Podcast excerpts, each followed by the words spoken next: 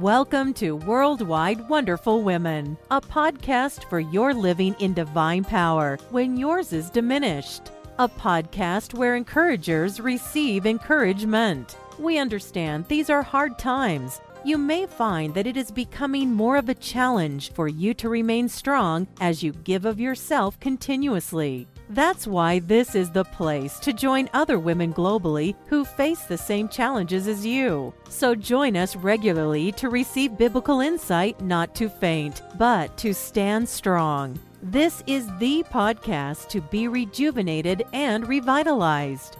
Now, let's join our host, Paula Harris.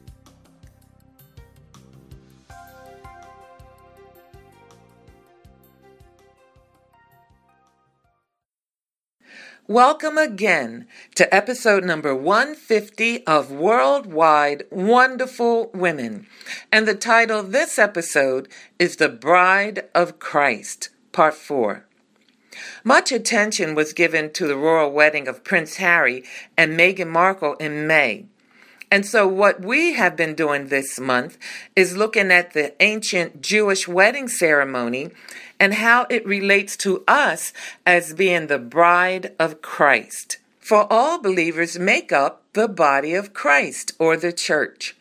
And if you do not know Jesus as your Lord and Savior, I pray that you'll go to our website given at the end of this podcast so that you may know him personally as your Lord and Savior too. Again, I want to state that the wedding ceremonies that we see today and even modern Jewish wedding ceremonies are very different from the ancient Jewish marriage ceremony. So, if we're going to understand what Jesus says in regards to the bride of Christ, then we have to look at the ancient culture and forget about the modern ways that the ceremonies are carried out because they will not help us to understand our relationship to Christ as being the bride of Christ. The next step of the ancient wedding ceremony of the Jews was the wedding ceremony itself. Now, there is a difference between the wedding ceremony and the feast, which I'll explain next week. But for today, please understand that there was no wedding ceremony in the synagogue or performed under a canopy where the bride and groom would hold hands and say, I do, before audience and friends, as you might see today. Now, during ancient times, remember, prior to the wedding ceremony, the bride underwent a ritual of immersion for ritual cleansing. Then the wedding ceremony was conducted in the home of the groom. Only a few were invited to come in and observe the wedding ceremony.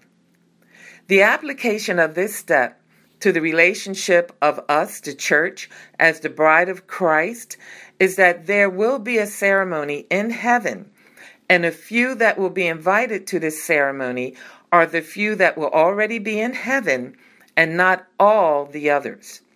Only those that have already been resurrected will be able to participate in the wedding ceremony. And you'll really have to listen to next week as well to get a full understanding of what I'm explaining this week. Revelation chapter 19, verse 6 to 8 says, And I heard as it were the voice of a great multitude, and as the voice of many waters, and as the voice of mighty thunderings, saying, Hallelujah! For the Lord God omnipotent reigneth.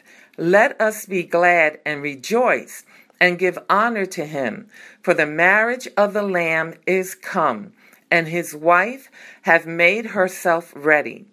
And to her was granted that she would be arrayed in fine linen, clean and white, for the fine linen is the righteousness of the saints. Now, this scripture lets us know the ceremony is in heaven and it is followed by the second coming of Christ because he discusses the second coming in verses 11 to 16. Just preceding the second coming to the earth will come the marriage ceremony in heaven.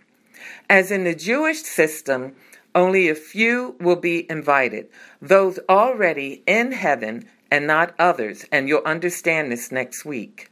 In these verses, there are three main things. First, The marriage of the Lamb is come. Here he is dealing with the marriage ceremony of the Lamb, and it will occur in heaven just before the second coming. Secondly, the wife had made herself ready. She is now glorified. There is no spot, no wrinkle, nor blemish, nor any such thing. Third, she is arrayed in fine linen, clean and white, and he interprets the fine linen to represent the righteousness of the saints. The fine linen is the righteousness of the saints, and it shows that by the time the judgment seat of Christ is over, the sanctification process is complete. And she is indeed a pure virgin now, being presented to Christ at the wedding ceremony. Now, I know if you do a study on this, the timing of this can be debated back and forth, but I'm just giving you a general idea. Then the next step that takes place is the consummation. The wedding ceremony now has taken place, and in the privacy of the bridal chamber, the bride and groom will consummate the marriage. The groom would hand the proof of virginity cloth to the witnesses outside, and the cloth would be witnessed and kept by the father of the bride as proof of her virginity. This cloth was very, very important.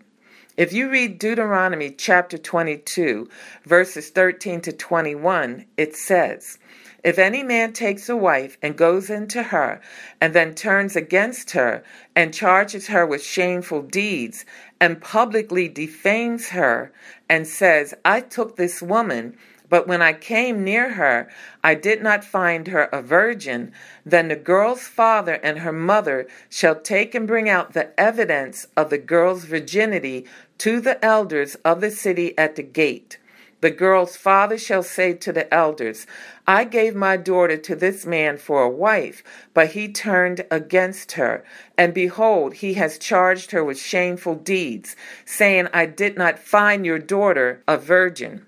But this is the evidence of my daughter's virginity. And they shall spread the garment before the elders of the city. So the elders of the city shall take the man and chastise him. And they shall fine him a hundred shekels of silver and give it to the girl's father, because he publicly defamed a virgin of Israel. And she shall remain his wife, and he cannot divorce her all his days.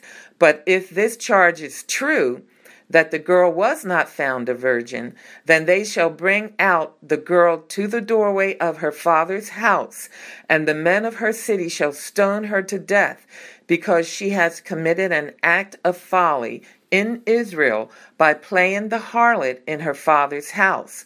Thus you shall purge the evil from among you. So, this cloth during the ancient wedding ceremony was very, very important. In closing for this week, I'd like to share John chapter 3, verse 29. And it says, The bride belongs to the bridegroom. The friend who attends the bridegroom waits and listens for him and is full of joy when he hears the bridegroom's voice. That joy is mine, and it is now complete.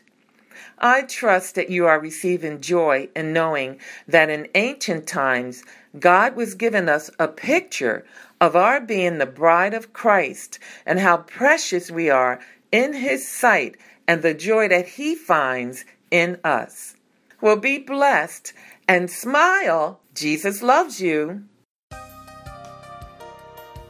Thank you for listening to Worldwide Wonderful Women. We trust you enjoyed the program. Please take a moment to leave us a good rating and review on iTunes to help us continually encourage others around the globe. We also invite you to go to twm4jesus.org. That's TWM like in Mary, F O R J E S U S dot O R G to download your free gift and see other resources to help you live in divine power. And oh, don't forget to tell your friends.